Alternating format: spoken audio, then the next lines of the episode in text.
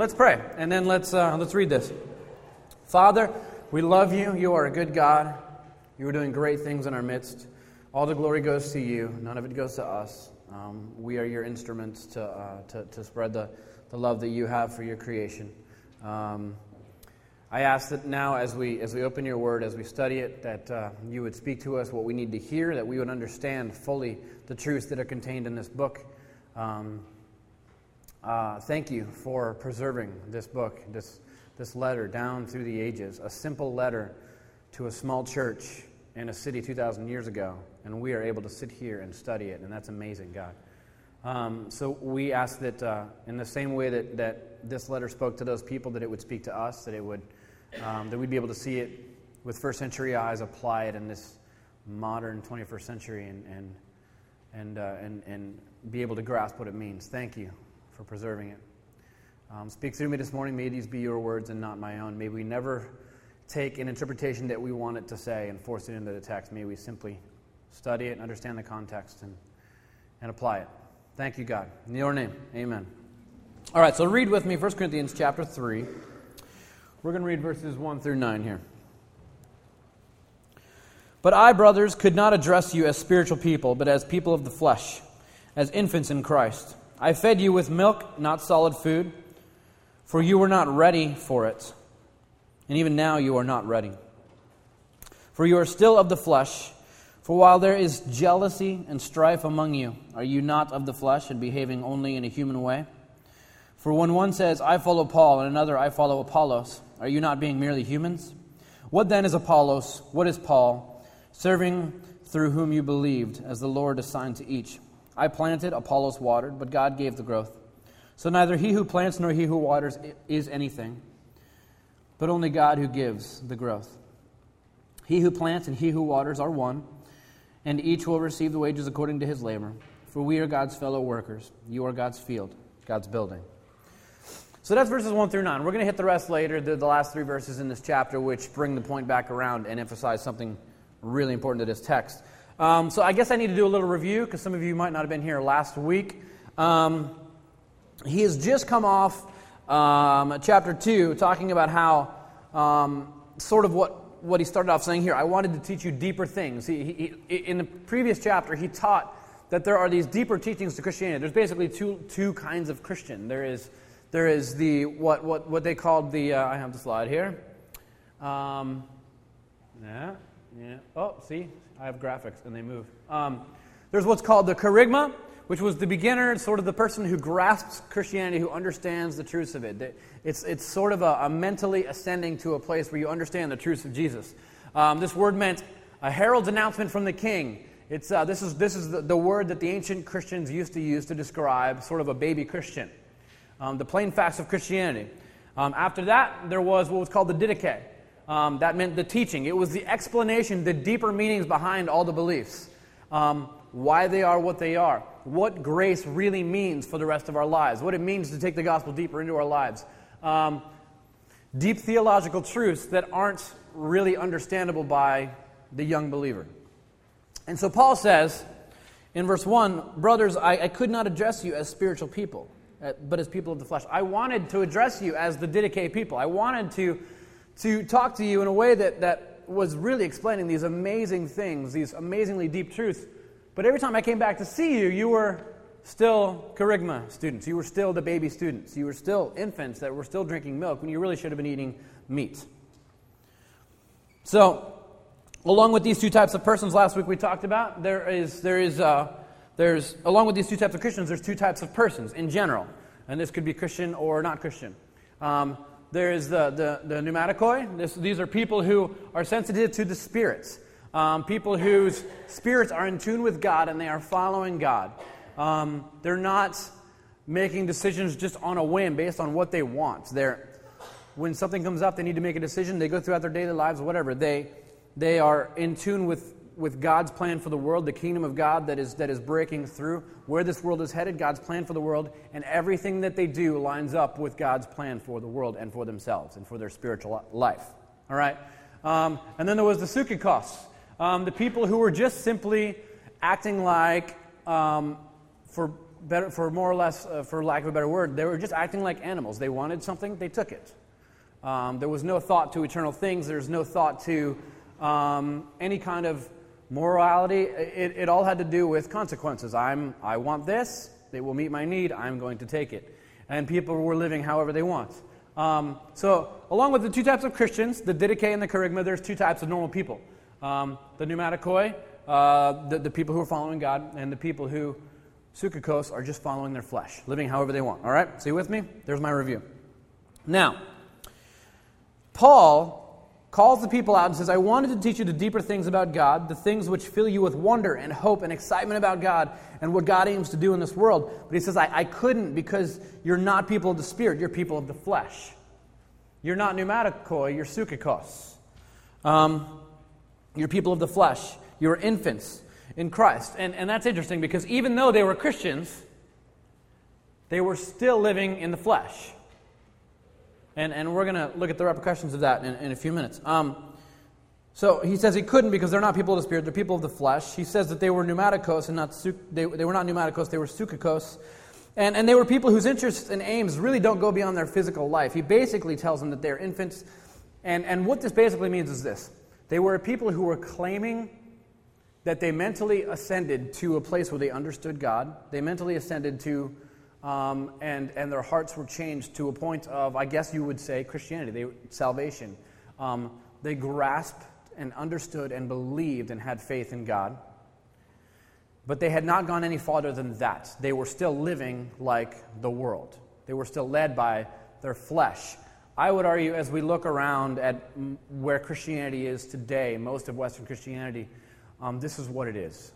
It is the Corinthian church. It is a people who we've mentally ascended. We understand who God is and, and what God is doing in the world. We understand the message of Jesus. We understand the gospel.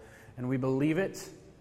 But as we go throughout our day, our decisions are solely based on what we want for the future, our future goals, um, where we want our life, our personal little world to go. So you can actually be a Christian and be living exactly like as though you were not and it has very little to do with your belief system. It actually has to do with what leads you, what you, what guides your every decision. All right, it's, it's really it's really fascinating, and, and it's, it's the, the way Paul presents this. It's sort of different than than the way we normally picture it. They're claiming to know what life is about. They're claiming to know that there's a God, that He came in the form of a man, and they're claiming to know that Jesus will have a hand in how things end in the world and in the future that he's going to take part in the future of mankind, all this stuff. He, they, they believe all this stuff, but they were having very, very little success trying to get their lives to line up with the teachings of Jesus. It was all up here, none of it was here, none of it was here. Um, and he says that they're still at this physical stage. Um, so, along with the other things he said, he now uses two more words to describe them. So he's, he's done two words, and he's done two more words, and now he's got two more. Um, these two words here. Um, the first one he calls them is sarkinoi. As he's building this up, he says, he says, you're sarkinoi, which basically the first, uh, the first part, sarx means flesh, inos means made, made of flesh. He says, you're creation. That's what you are. Um, so he starts off talking about them. He says, you're made of creation. And then he gets a little farther as he's describing them, and he switches the last sort of part of the word to sarkikos, and ikos, the end of it means dominated. He says, you are created creatures, you are in the flesh. But the problem is not that you're in the flesh. The problem is not that you're made of flesh. The problem is that you're actually dominated and led by your flesh. So he says that is basically, and, and we know this, this is, the, this is the entire premise of the, gen, of the creation narrative, that, that we are different from creation. We are creation. We are made sort of of the same substance as the rest of the world is, but we're not led by it. Everything else is. We're different. There's one thing about us that's different. It is that thing that, that, that God has too. It is that spirit, that soul, that, um, that connection that we have. And we are very unique beings on the planet. And we're the only ones that are capable of not of, of being creation and not being actually led and dominated by our creation. And Paul says that's the way it's supposed to be. Um, so these are, these are the words that he, comes, he tells them. He says, You were made out of flesh, but you have actually come to be, full, to be ruled by your own flesh. Um, You see, to Paul, the flesh is a lot more than merely a physical thing. The problem is not that they were made out of flesh. Being made out of flesh is a very normal thing. All human beings are made out of flesh. Um, and the interesting is, there's there's a teaching in Christianity today that I push pretty hard against. Um, and as I look more and more, theologians are writing out against this as they see it in the church. Um, it's basically it, it's something that t- tells us that um, the flesh is bad. That in Christianity, that the flesh is bad, and the ultimate the ultimate goal of Christianity is, is to die and fly away to some pie in the sky, like to just to be disembodied souls flying around, that that is the ultimate goal of Christianity. That is not the goal of Christianity. Christianity understands that God made creation as, as a beautiful, good thing and put us here to redeem this, to, to put us here to represent Him here. And it was destroyed mainly by us. And what is the symbol of resurrection?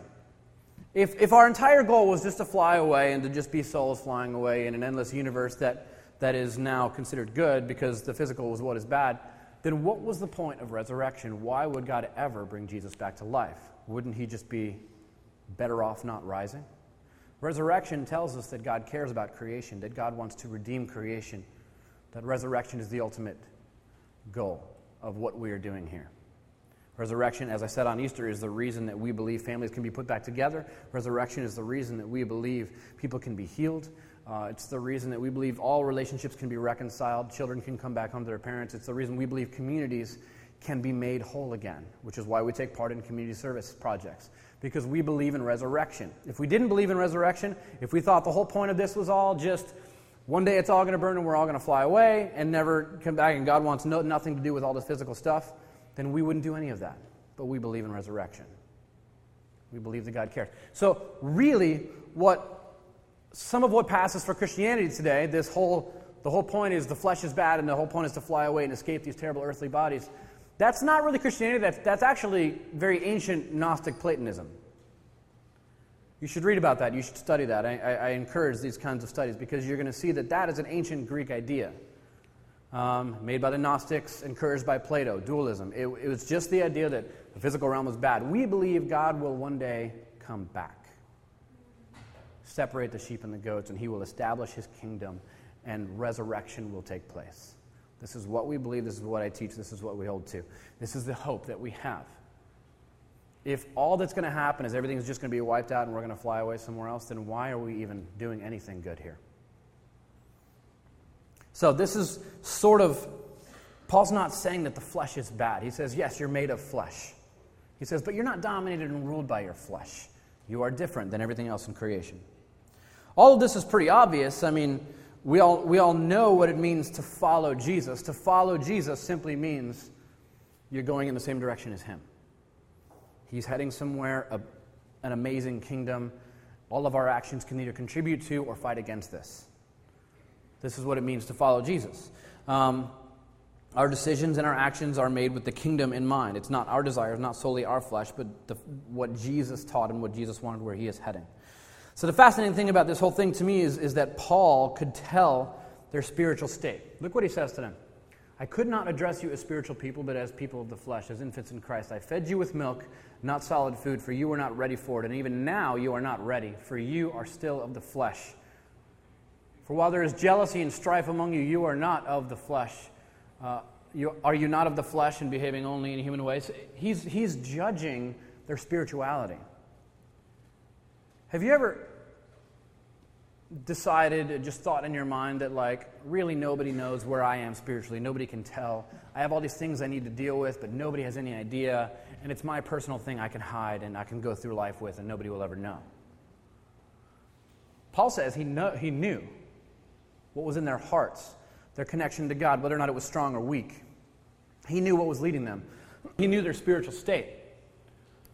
And to me, that's a little dis- disconcerting because that tells me that there are evidences that people can see straight into my heart and sort of get a grasp of my connection to God.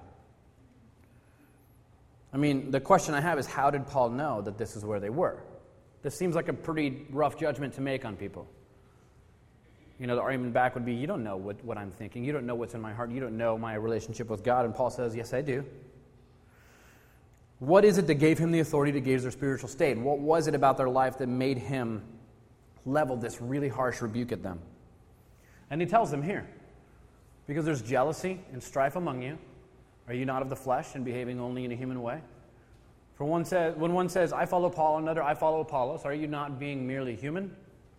And then he goes on to talk about this in a different way. But what it was basically that told him that they were not being led by the Spirit of God was that they had this partisan attitude. They had strife, they had factions. They, um, it was a, the way that they were trying to be superior to other people by who they associated themselves with. This is what human beings do. We do the same thing that animals do in, in the world. Wolf packs, they, they find the dominant person, eh, the wolf, not person, and they go with him. This is what people do. We find the person who we want to be like, associate with, um, that A type personality or whatever, that, that, the person that, that we say they are powerful, they are strong. When people look at them, they, have, they just demand respect. I'm a follower of theirs, I affiliate myself with them. And, and, and we want people to, when they look at us, when they look at them, to see an affiliation. And Paul says, See, you're splitting yourself up into factions. You're doing just like the creation, the world does. People who don't live in the way that God wants us to live, this is how they live. And he says, That's how I can tell, because you're separating yourselves. You're supposed to be unified. You believe the same thing, and you're separating yourselves. And I can tell that that means that you're not getting this. I follow Paul, I follow Apollos, I follow this teacher, I follow that preacher, author, speaker, theologian. These are conversations that happen on a regular basis in the Christian community. We affiliate ourselves with authors, with theologians. Um, when Paul saw these things, he, he, he didn't just see something that Christians should, shouldn't be participating in. He saw a mindset that was rooted in the entirely wrong place. Uh, people that were ruled and dominated by their flesh and not their spirit. So, why is this significant and why, why does it matter how Paul knew? Because basically, it means that you can tell what a person's relationship with God is by looking at the way that person relates to other people. Think about that. How do you relate to other people? Are you a separatist? Do you, do you like to not associate with certain kind of people? Are you very judgmental of entire people groups? This kind of mindset was a dead giveaway for Paul that that person was not being led by the Spirit. When we separate ourselves in our communities, in our churches, in our spirituality, Paul says that you can tell what a person's relationship with God is by looking at the way they relate to others. You'd like to think that nobody has a window into your life, but they do. If someone is at a variance with other people and is quarrelsome and is argumentative and a troublemaking kind of person, that person may be a very diligent server in the church. That person may be in church leadership. That person may have done really great things for God. But if they're just quarrelsome and they're divisive and they're separatists from certain kinds of people, they're not being led by the Spirit. They're just not. if they have relationships that are marked by love and unity and accord, then, then we can look at them and we could say that the Spirit is connected with their, their Spirit is connected with the Spirit of God, and they are being led by it. If we love God, we will love our neighbors. When quarrels erupt among the people of God, it basically it's showing us that, that we're not exchanging the currency of God, grace and peace. This is what Paul starts every letter with. He writes all these letters confronting all the sin in the church, and what does it start with?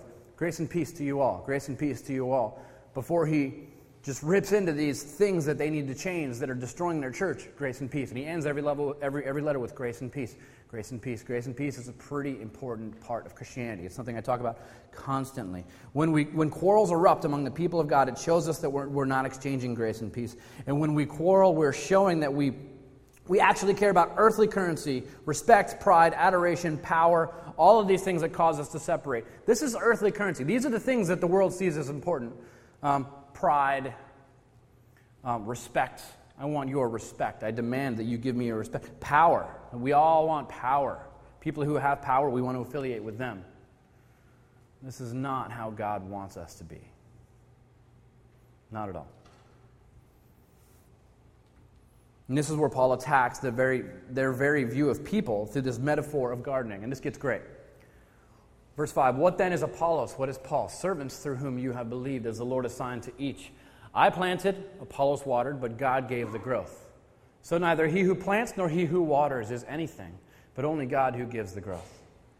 He who plants and he who waters are one, and each will receive his wages according to his labor, for we are God's fellow workers, and you are God's field, God's building. I love this because this garden metaphor that he builds is, is it pretty much encompasses the whole idea that he's trying to get across here. He says, In a garden, there's all kinds of workers, and all of them are necessary. One person may plant a seed, another may water the seed, another person may till the seed, but neither, none of these people can claim credit for the fact that the plant grows. And think about that. None of these people invented photosynthesis. Sorry, they didn't. None of these people created the sun. They didn't.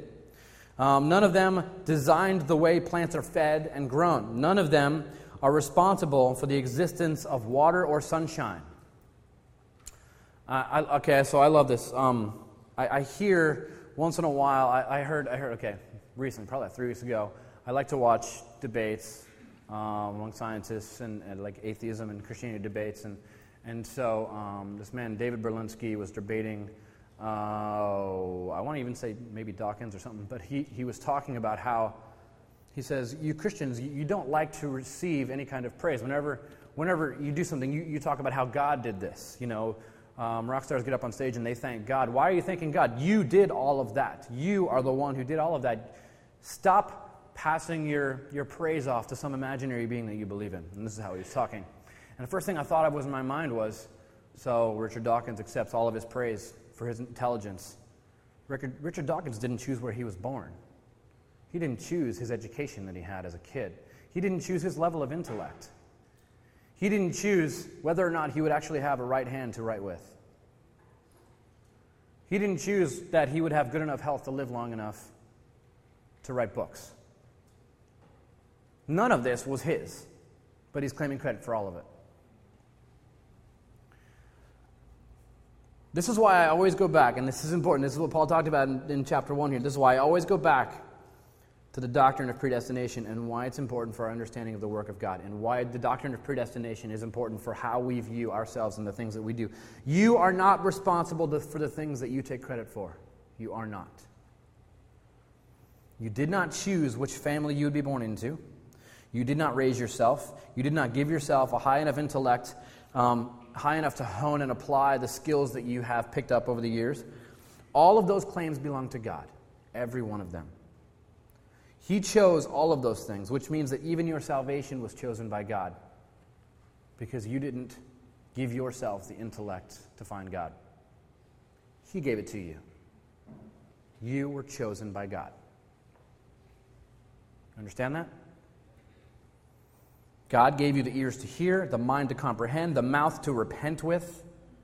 You were chosen by God. Have you ever heard a leader in a church or, or or, or an organization or a parachurch organization say things like this I built this church from scratch. I founded this organization. We have accomplished so much. We have done amazing things in this city. Have you heard your brothers and sisters talk like this? I don't mean to drop an axe on anybody's foot, but this is folly. We are instruments in the hands of God. Nothing that we claim to have accomplished is really ours to take credit for. He gave you the ability to do every, everything. Every little bit of work that you have done, the only reason you have been able to do it is because God made that possible for you to do. Ephesians 2 talks about that. He says, he talks about the good works that God has ordained, preordained, predestined for us to do. You didn't choose the city you were born in, you didn't choose the family you were born into, or the education that you would get as a child. Those were all gifts from God. And so when we stand up and we say, look at all the amazing things that Watermark has done, no. We're a rake. That's all we are. In the two hands of God that is using it to build something good. The second we rise up with arrogance and claim that we have done anything and we take the glory away from Jesus, that's the beginning of the end. That's when it goes down. You ever seen this verse when we were in the book of Ephesians? To him, it's talking about Jesus, to him be the glory in the, in the church and in Christ Jesus throughout all generations, forever and ever. In the church, To him be the glory in the church. Too many churches are giving glory to people. Too many churches are, are, are boasting about the things that they've accomplished when the only person that, that stands to be praised is Jesus. We try to do everything we can here to remember this. We try to set up sort of as much in a circle as we can. It was easier when we had a wide room. Now we have a long room. It's hard to set up in a circle to where we're all facing each other and we're all singing to God together. And we put the band in the middle of the circle. I don't particularly like being on the stage, but nobody could see me. Um, to nobody in this room goes the glory in the church. To God goes the glory in the church. God is happy and He's pleased that His children are willing to serve, willing to do things. But in the end of it, when, when it's done, when the work is done, we turn and say, Thank you, Jesus. Right?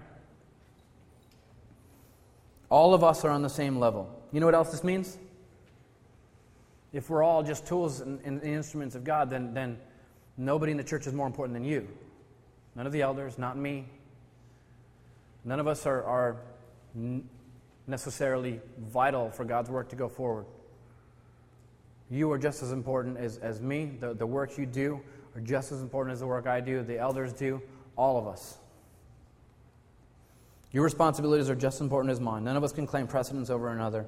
We are all servants working together for one master, Jesus. My favorite part about this whole chapter is, for some reason, he, he breaks away and he puts it at the end. So turn with me. I don't have, um, oh yeah, I'm going to put it on the screen here. Um, 1 Corinthians 3. Uh, the last three verses, two verses, yeah, 22, three verses, math. Um, this, is, this is brilliant. I love this. And I never saw this until this week. So let no one boast in men, for all things are yours, whether Paul or Apollos or Cephas or the world or life or death or the present or the future, all are yours, and you are Christ's, and Christ is God's. Did you see what just happened? I'm a follower of Paul. I'm a follower of Apollos. You're claiming that you are theirs. You are theirs. You are theirs. But the truth is that they are yours. They are a gift to you. Take what you want, take, be, be blessed by them, but you do not belong to them. Do not enslave yourselves to these people. Do not do that. It's brilliant. He takes all the teachings about how, the, how worldly it is to claim that you belong to some certain teacher or theological bend and to boast about it, and he completely turns it upside down and he says that. They're seeking to give themselves into the hands of other people, human beings. Why do we want to give ourselves and put our, put our identity in the hands of a human being? How many people have affiliated themselves with a great leader and stand next to him and stand below him and say, I support this guy and, and I'm behind this guy, only to have that guy fall and commit atrocities? And then who are they affiliated with? And they do work really fast to disassociate themselves. This happens a lot in Christianity.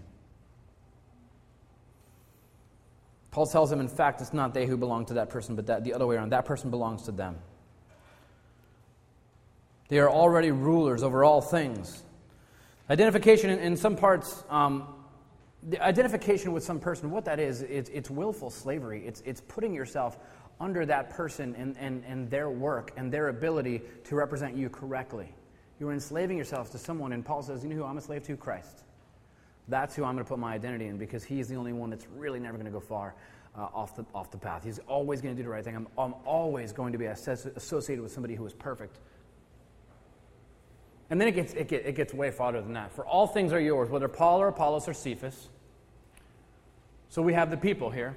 Uh, we got that covered. Or the world, or life, or death. He doesn't stop. He just keeps going and going and going. All things are yours. The world, life, or death the present, the future. These things, are these things not the ultimate tyrannies of the world? Life and death. Death is the ultimate tyranny of the world, isn't it? That it's what, it's what the world is terrified of. It's, it's what we are enslaved to. We, we live our lives trying to get everything we want to get accomplished before the day that we die. And he says, But you know what? You are not a slave to death. You're a Christian. You know what that means? Death belongs to you. What does that mean? It's what we talked about resurrection. We are not afraid of it. It does not control us. We do not fear it. We walk on and we say, Death, where is your sting? or the present or the future? The present. What's your struggles? Food, clothing, money? We, we worry about these things like crazy. The gospel promises us that we will eventually have all the health in the world. It's pretty plain and simple. We will have everything the mountains, the seas, the heavens. All of this, there's a bug. All of this will be made new and they will be yours. Are you worried about money? Your worries exist for now, but the world belongs to you. And one day you will inherit all of it. You are promised that. You will have it. It's guaranteed. Life and death. Paul has the audacity to say death is yours. We're not slaves to it. The present and the future. You are not a slave to your circumstances. Whatever is holding you down will eventually give way for your benefit in the end. So we look at life as, as and we say, life, no matter what I'm going through, is not the owner of me. Everything that is happening is a garden tool in the hands of the great gardener. That's all it is. So maybe when somebody asks you, What's going on? You seem like you're carrying a heavy load. I've got a pretty heavy garden tool right now that I'm carrying around. God's digging something up, and uh, when He's done, it's going to be awesome. And I'm going to grow. Growth, gardening, eh? See that? Like that? Just did that. That was off the top of my head. Jonathan Edwards, the great theologian, he preached this sermon. He preached a sermon on this very passage, and he says this, and I love it. Yeah. Ah, there it is. All right. He says this There are three reasons that you should be happy all of the time. Now, normally I hate it when something starts like this. Super cheesy. But not Jonathan Edwards. This dude was awesome. There are three reasons that you should be happy all of the time. Number one, bad things will turn out for your good. Number two, good things that you have in Christ can never be taken away from you. And three, the best things are yet to come. I like that. That's a much more digestible way of saying exactly what Paul just said.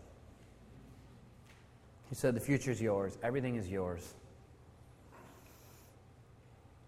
Ultimately, you're outside of the control of everything that is going on in your life. It cannot control you. You are outside of its control. It will end. Then there is resurrection. So stop putting yourselves under the control of, of some person some human, some teacher, human oppression of any kind. Don't put yourself under their control. To the degree that you are a servant of Christ, all things will be a servant of yours. To the degree that you are a servant of Christ, everything in your life is a servant of yours. The deeper you take the gospel, the less deep these things can pull you down. You will not be tyrannized and you will not be afraid. Like we sang about, though I walk through the valley of the shadow of death, I will fear no evil, for thou art with me, thy rod and thy staff, they comfort me. It's a good message, right? It's awesome. It's amazing. I love Paul. Why don't we take communion? This is what we do every single week. This is an important part of our community. This is, um, this is a time when we, when we take some time to, to stop and think about what Jesus did, what he suffered through on that cross. We ponder it, and we ponder how our lives have not quite lived up to the way that they should be, ways that we are being led by the flesh and not the spirit. And we take some time and we ask God to reveal these things to us and we repent of them. Maybe you need to find somebody to confess some sins to, and um, we're all the priests of God. Confess your sins one to another. And if that's happening, you look at that person and you say, In the name of Jesus, your sins are forgiven. Let's go take communion. And then you come on up, you take a piece of bread, you dip it in the glass, you eat it. It's a symbol of taking the gospel down deep inside of you, and you say, Father, Jesus, I do this to remember what you did for me on the cross. It's a good thing.